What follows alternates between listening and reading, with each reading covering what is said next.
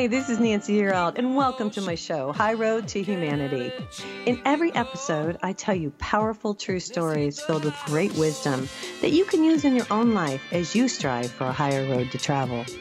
My featured guests will have their own unique stories to tell that enlighten your mind and your soul. So kick back, relax, and learn the secret to success when you take the high road.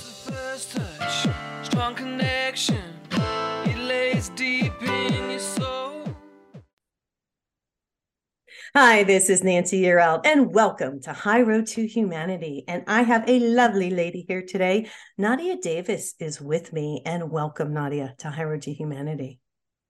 Thank you for having me and thank you for the work you do. Oh, thank you. She's written this really cool book, Home is Within You. And isn't that the truth? Gosh, Nadia, let me just give you guys a little bit um, of information about this lady. Uh, she is a mom, she is an attorney, she's a victims' rights advocate. She's a Kundalini yoga instructor. She's an author of Home is Within You. It's a memoir of recovery and redemption. And that's what we're going to talk about today. She is a survivor of trauma and abuse and a near fatal car accident, which we're going to ask her about.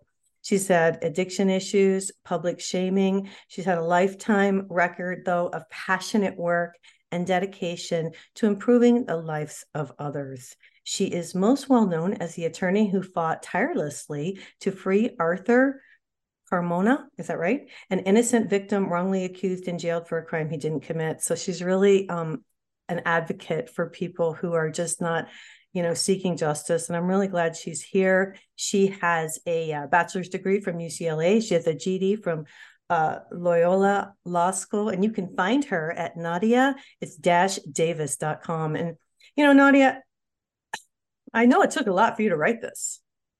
hmm Why did you decide to write this? Tell us your story. You're you grew up the youngest of seven children.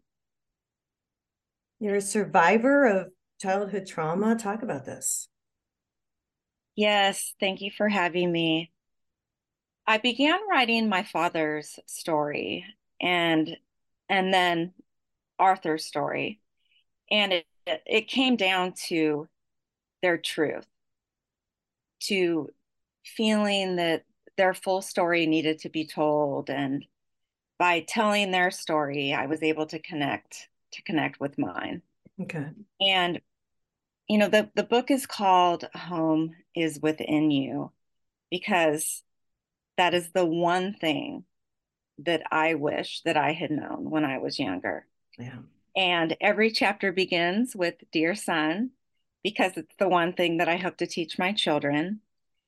And what I mean by that is a space where we can feel calm in our bodies and in our minds Yeah. with ourselves, within ourselves, so that we can feel calm and safe in the world. And isn't that what we all want? Yeah, exactly. Yeah, you know, and it's so true. I'm, I, I have to stop you for a second because it's true. If I would have known when I was a little girl that Right. home was in within me, but then you know, you wouldn't be the person you are today, Nadia. Absolutely. You know? Yeah, and we don't learn these things when we're young. We Right. we don't learn how our mind works, and to to put all these concepts that are in the book into a, a child's voice and vocabulary is is my life living the work every day for myself and the little girl within me, as well as for my kids. And so, Yeah. as a preface, I want to say I'm no guru. I live the work. In the book, I refer to 12 step recovery, I refer to trauma work, a ton of different readings, um, A Course in Miracles. I know you're like the third person. I just want you to know something. so I've had the last three shows Mhm. that I've recorded have all been people who have been inspired by A Course in Miracles. So Yeah. last week I ordered it and I received it. And it's interesting. I've done a lot of the work that's in there that I didn't know that was in there, but I'm reading it and it's really in depth. But I want to say that everyone should read it because it's really enlightening. It is. And actually, my trauma therapist is the one that um, connected me to it. Really. And yes, and so the reference of attack thoughts that I will refer to here comes comes from that. Okay. And so um I encourage people to read the book because what I believe it provides is a roadmap into like where to begin. Mm-hmm. There's so much material out there, and there's so many people struggling that oftentimes we don't know where to start in our healing or in our enlightenment or to just get up and continue on in the day. And, you know, I can't put a bow on the story, Mm. but I do know, I do know know this that I grew up with a lot of mental intrigues. And I call them that because it was an understanding that I'm just a body and my thoughts from some childhood trauma. I, I was the youngest of 7 and I Mhm. experienced some sexual trauma and then some racial bullying and and it just framed life as it's me right. versus the world and I live in a box. And it really wasn't until you know 10 years ago that I began to realize that I am not a body. I was offended when I first heard that and that I am not my thoughts. And so the more and more that I became aware that I'm that our minds are survivalist in nature, I started realizing like, wow, all these ways that I've survived, all these thoughts that torture me sometimes, Mhm. They're and that create shame, that they're they're survival skills. Right. And they attack me from the truth of what we all are, which is infinite beings, whole, divine, complete. And so as I wake up in the day, I always tell myself it's like I have a choice in every moment of every day between Yeah. love and fear or judgment. Mhm. And so I choose love today, which means self compassion and then compassion for others. When I am in fear and judgment, I'm in this survival mode. Right. So Good job. Good job. it's too bad you had to go through everything, but you learned so much. And you have three young boys, Diego, Harrison, and Elijah. How old are they? Can I ask?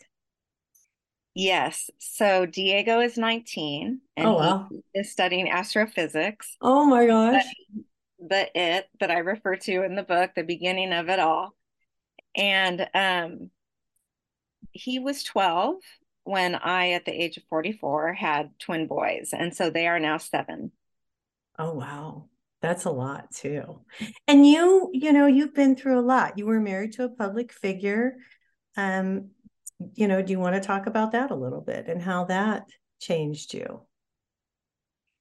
Yeah, let me talk about how I was living and who I was Sure, go ahead. him. Go ahead. when I met him. Go ahead. Um, so you know, the little brown girl in me, I, I found worth by dedicating myself to saving the world when I when I was like very, very young. My father is an orphan field worker who overcame a ton of challenges and became one of the first Spanish speaking attorneys in the state. I know, I Um, saw he- that. Uh, That was so amazing. Let's talk about him a little bit. I mean, I'm going Wally Davis. Um, he was orphaned at the age of nine. You know, he also founded the Orange County Hispanic Bar Association, and I've spent a lot of time in Orange County. I was really, Really? uh, yeah, I was really um amazed by your dad. Talk a little bit about him. I mean, how, he was orphaned. What happened? Do you mind telling a little bit of his story and how he oh, became? oh, I would love to. because he inspired you.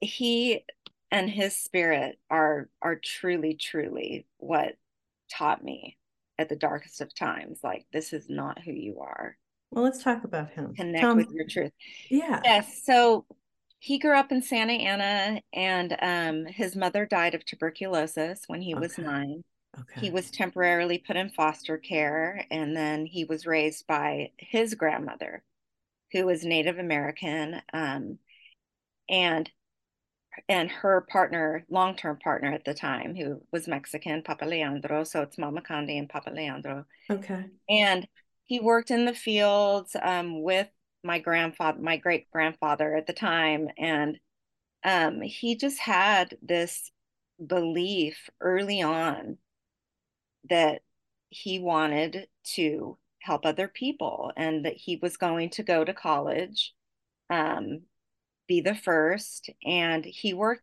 tirelessly. He was a janitor, um, a jazz musician. He was a stellar student. His last name was Davis, so which is where the Acjachemen Southern California native comes in in the early 1800s. Okay. And so people would look at him. He only spoke Spanish for the beginning decade for his the first decade of his life. Right. And um that was his core language. He was learning English eventually. Mm-hmm. And people would look at him and say, you know, well, what are you? You know, eres mexicano, and porque, you know, yeah, Davis. And and he had this thing like i am who i am right and so when he began school um, the children and as well as all the public places were segregated oh. he pushed himself through through high school went to El, to the local city college and then the cal state university and then became the first spanish speaking attorney graduating from ucla law school I love and it. he started practicing law, uh, he noticed that there was a similar discrimination going on in a more modern form. Right. And it was where students were being tested um, in English only for aptitude.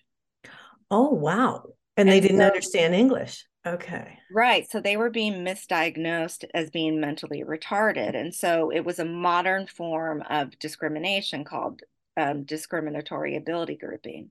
Wow. And so parents were bringing this to his attention, and he used Brown versus Board and this local Mendez case, sued the district, and it ended up changing the law in the entire state that children need to be tested for aptitude in their primary tongue. And so, so I watched him, and he was amazing, also- amazing. Let me say, that's just wonderful. Yes. I mean, what work he's done, you know, and that was in California. Yes. Yes. Okay. Yes. Yes. Um now the the household I'm the youngest of seven in a nine year span, and my mom is an immigrant from Germany. Okay. She's still a German citizen. She's a resident here. And, um, you know, th- they did the best that they could and yeah. there was not a lot of eye to eye contact a lot of little if if any just sitting down and and saying what's go- what's going on um a lot of how it was how it kind of still is um as long as there's a roof over the, their heads and food on the table you know we're we're doing a good job and so um being the youngest, there was always a lot going on. Mm-hmm. And when things started to happen with a molestation in a doctor's office, and then okay. kids at school saying, you know, wash your face, I have a birthmark, um, forgetting to wear my brownie uniform. Well, you're already a brownie, you don't need it. I managed by hiding in the closet and we don't understand these things when when we're young you didn't say anything to anybody you were too afraid well I, you don't understand what's happening i knew i had like disgust from the doctor in me and my mom did see my face after a you handful went. of times and we never went back but there was no discussion of what happened and then at school the the I'm going to show them. I'm going to get all the brownie badges. I'm going, to, you know. Yeah, you're going to prove yourself.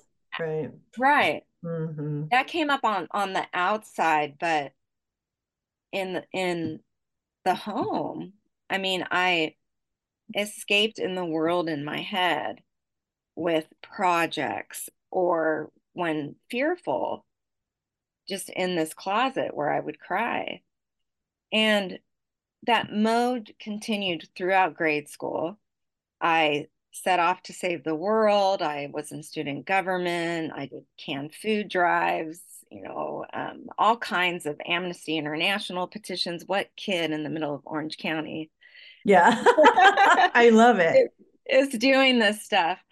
Um, some things were happening with my friends and eating disorders. There was religious uh, contentiousness at home between some of the older siblings and the younger ones. And so some of them left. Um, and I, I did some controlled eating for a period there. That's also part of the story. Um, mm-hmm. And just was wanting to scream, what is going on? But well, yeah. instead, yeah, go ahead. Well, no, I wanted to say you you eventually you go to college.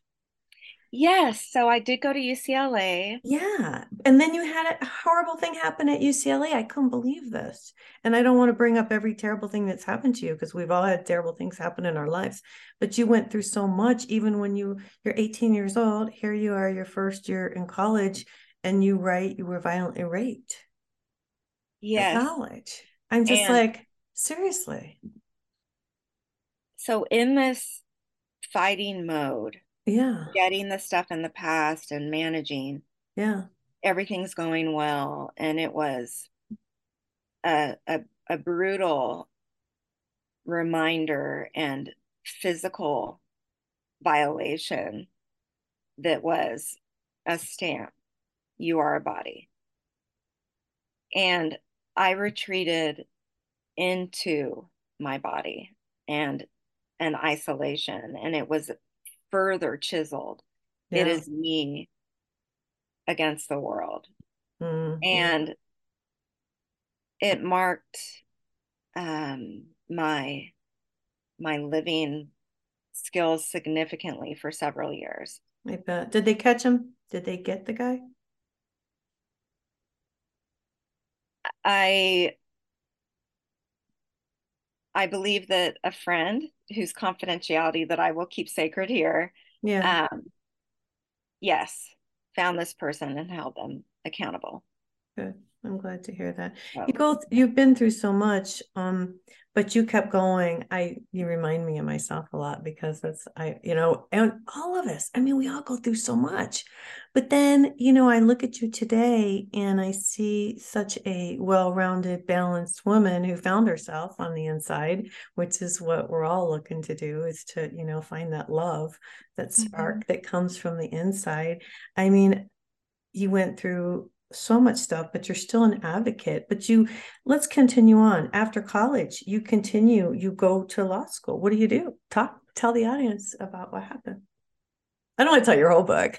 yeah, but... no. So in, um, I almost missed the deadline for law school. Um, I was involved in a lot of student activities um, to protect women's studies and minority studies at UCLA and nice. the rape. Um, not having addressed it. I was in an abusive relationship, um, struggling to get out. And I literally uh, called my dad the day before and told him that I was accepted uh, to Loyola Law School. And um, he said, get that in. And, and that's where I went. And Good. my first year was was full of all of this is behind me. I see right in front of me how the law can can actually like change things for real. Right. Um, I study abroad um, human rights and international law the summer before my second year. Awesome. And I'm feeling closer and closer to my father and seeing the layout of the land for the future. And um, and I got a call and my father was gone just like that. Um, he died of a heart attack playing basketball. And so, again, I didn't understand mm-hmm. at that time that there was this infinite soul I could still connect to. It was just nothing. Nothing made sense in the world. Right. He symbolized hope, light, goodness, and a really intense survival mode was instilled. Mhm. Um, so I moved home to help my mom. I commuted every day to law Oh, wow. school. And um, that became a blessing. Um, as well as again, it chiseled in this survival mode. Like, like I'm going to feel closer to my dad. I'm going to follow in his footsteps. And I know I keep saying save the world, but that really is how I found my ro- my worth. Mhm. And so I graduated and I began representing um, a wrongfully convicted youth and um, was elected to the local school board and was living in the city where he grew up and on the school board of for the district that he had sued. So if that's not progress, I don't know what is. That's wonderful. Oh, he was probably just looking down, going, God bless, you know?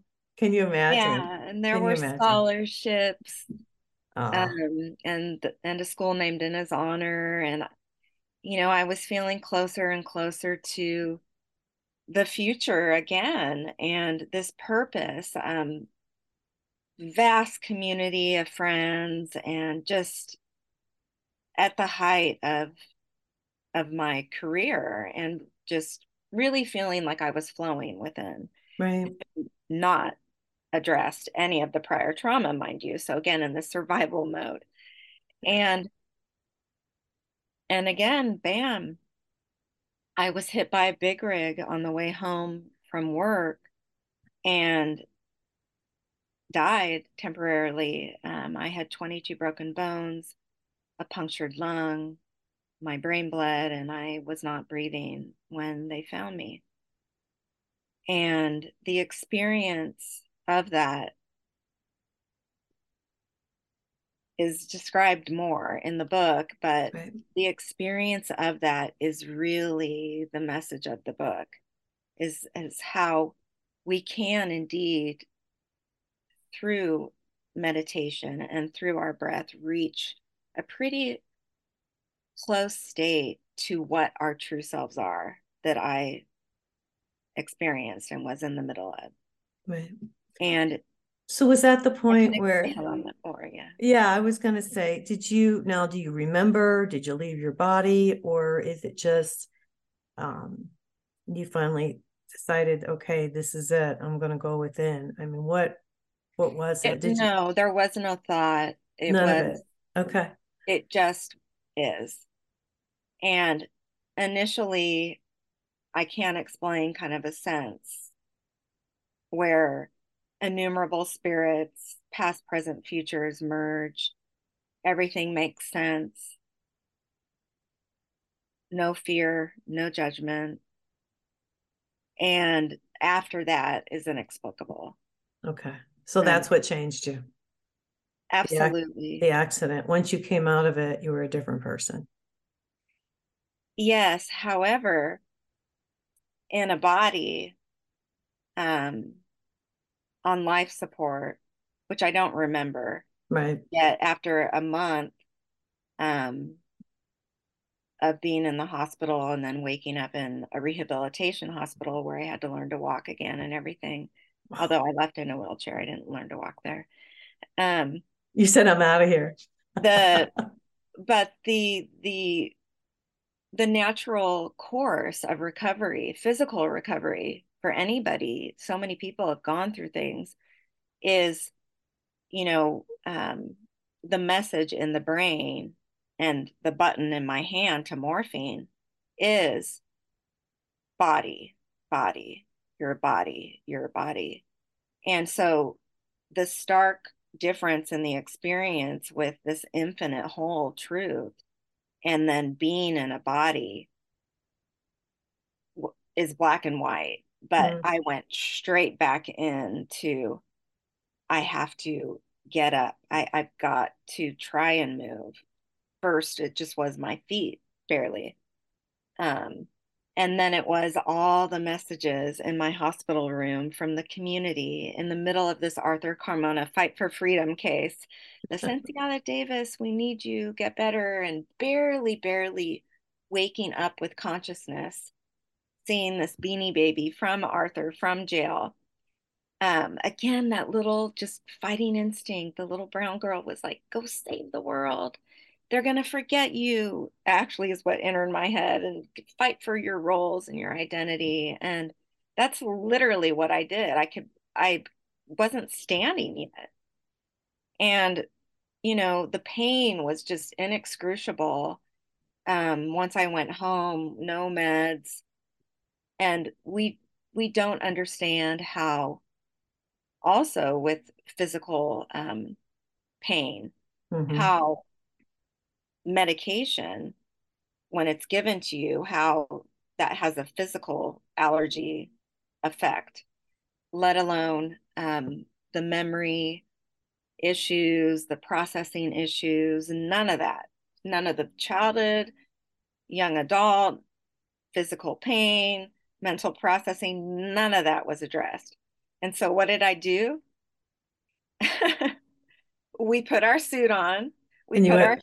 our on. oh my gosh. I have an energy drink and I go and I'm trying to inspire people to stand up for this innocent kid and rights and and I start drinking to manage the pain. I'm super high functioning and mm-hmm. it was in the mm-hmm. height of that where I met my ex-husband. Um and here I am really, really struggling. My closest friends knew when I was in pain or when, you know, um, that they they they knew, but they really didn't have all the details. It was, um, let's just get this done right now, and again, the survival mode. Mm-hmm. Um, yeah. So I met I met my ex husband and made a plea to him for the brown kids in Santa Ana. Um, we had a school bond and were landlocked, and there was a piece of legislation prioritizing education over commercial use. I was president of the school board at the time, and uh, I made a plea to him at a local function. And he ended up tracking me down at the law office I was working for. He was standing attorney general at the time, and everyone looked around and was like, why is the attorney general calling Nadia Davis and and asked me to dinner. It went straight over my head. Um, gave me a rose at the end because we were only talking policy. That's how we connected. Is mm, super intelligent, yeah.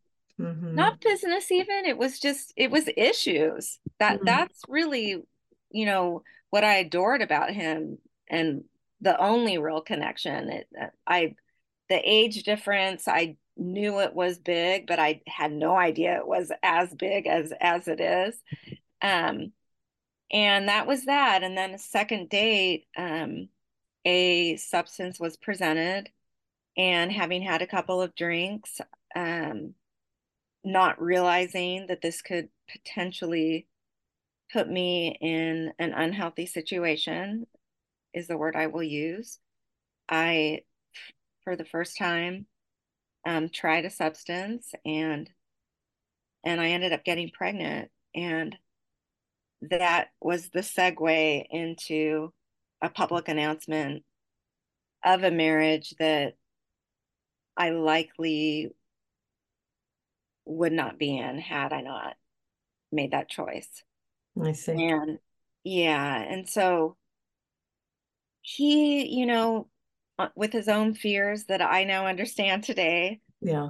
Um, managed what could have been a pretty ugly, painful public scandal.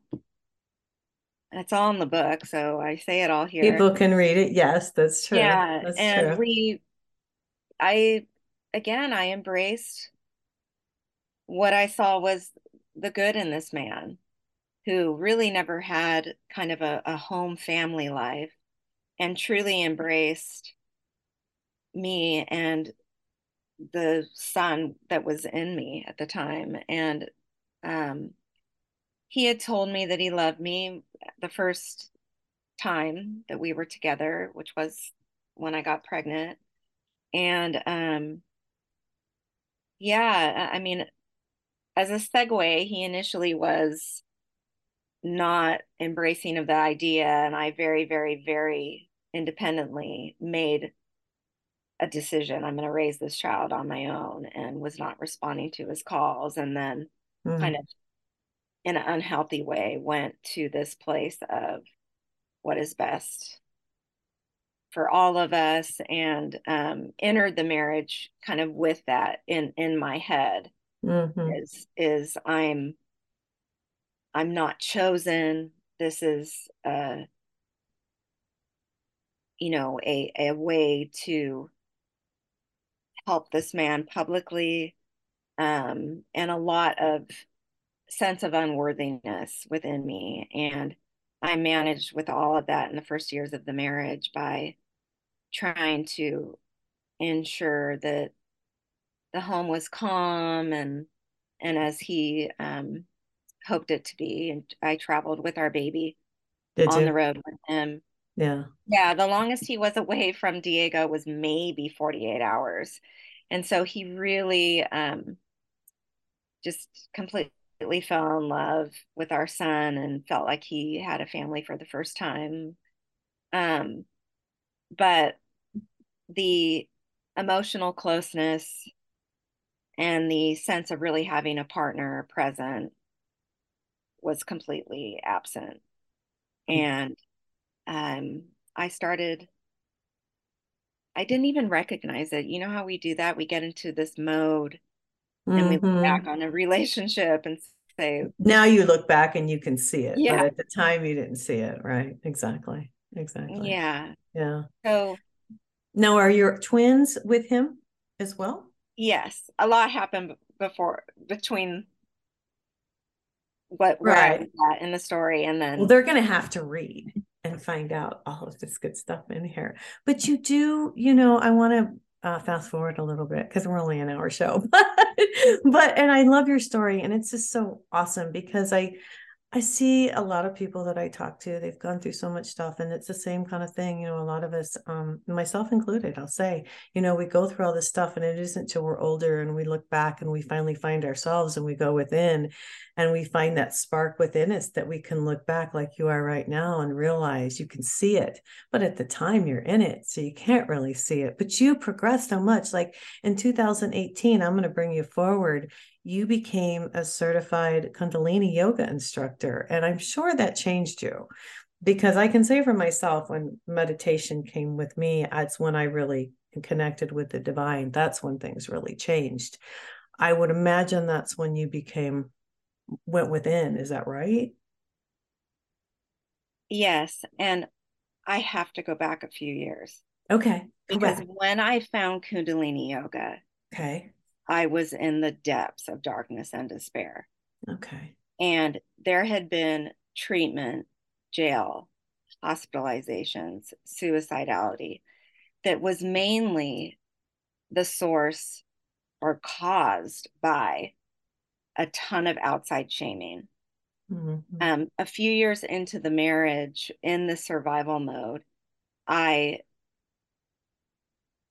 interacted and had a personal relationship with a man that I had met where I had sought help Mm. uh, for my drinking. Mhm. And um, my ex husband and I were separated. We were trying to um, walk through a variety of things. Um, I had had some trauma triggers, and some of his responses were very unhealthy. And so um, during the time that I reached out for help, I met a man and um, we had an intimate relationship for a short time. And I did not know that he had taken video and um, had intended on on harming me and my family. No, this is SC in the book.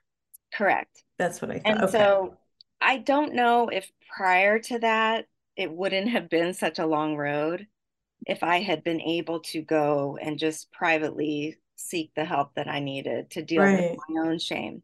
Right. But what that did is he um, blackmailed us. There was a, a very violent assault.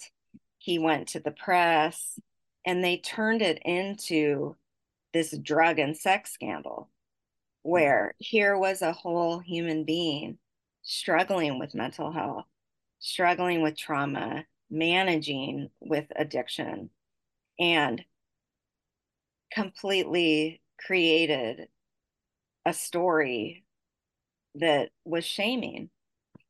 And so from that point, I did not know where to start.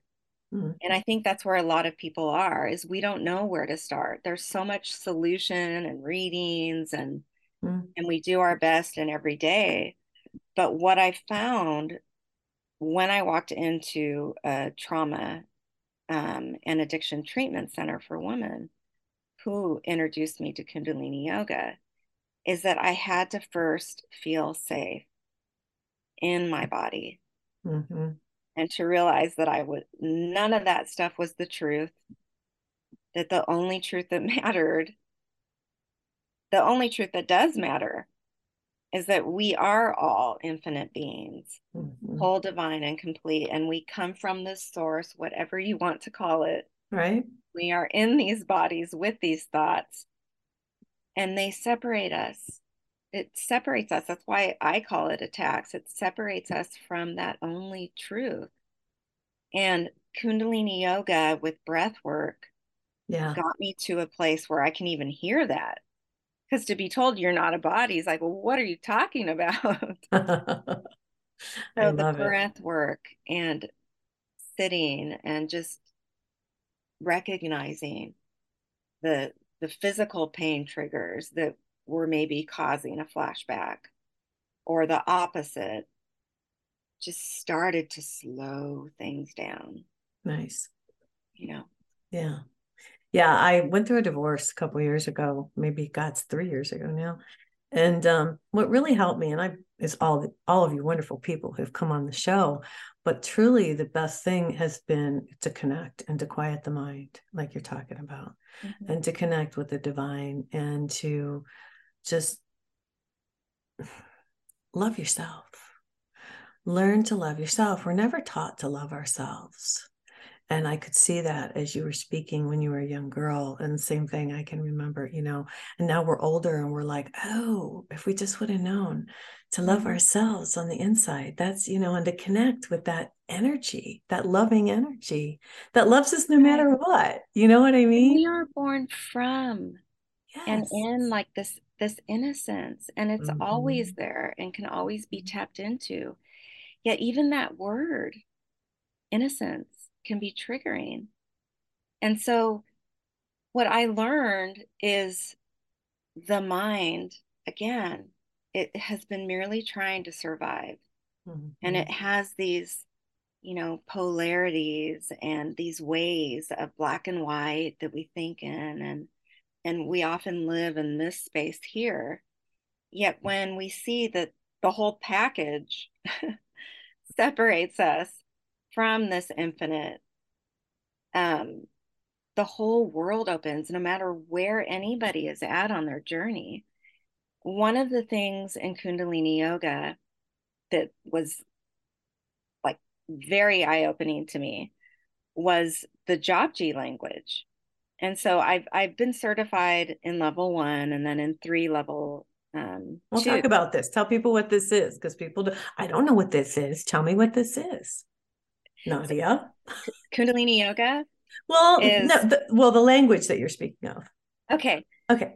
So Japji, um, it's basically a set of paudes or phrases that a man, Guru Nanak, wrote after a near-death experience. He does not, he did not, you know, pretend to be Jesus. In fact, he was the opposite. He would go out on the streets and try and and you know do these meditations with folks but it is the most beautiful, uh, long poem that anybody could really write if they were trying to describe like existence and the universe. And the first words is what I connected with. And, you know, it's Ekonkar Satanam Kartapurik Nirvo Nirver Akal Murat Ajuni Sebang Prasad Jop, and it sounds all weird, just like Kundalini. What does it like mean? What does it mean?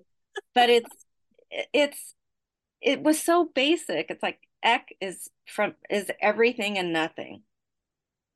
My astrophysicist son like related to this. I love it. Say that he was agnostic, but now he knows that what he's studying and the first sparks and whatever is out there, the unknown, Yeah.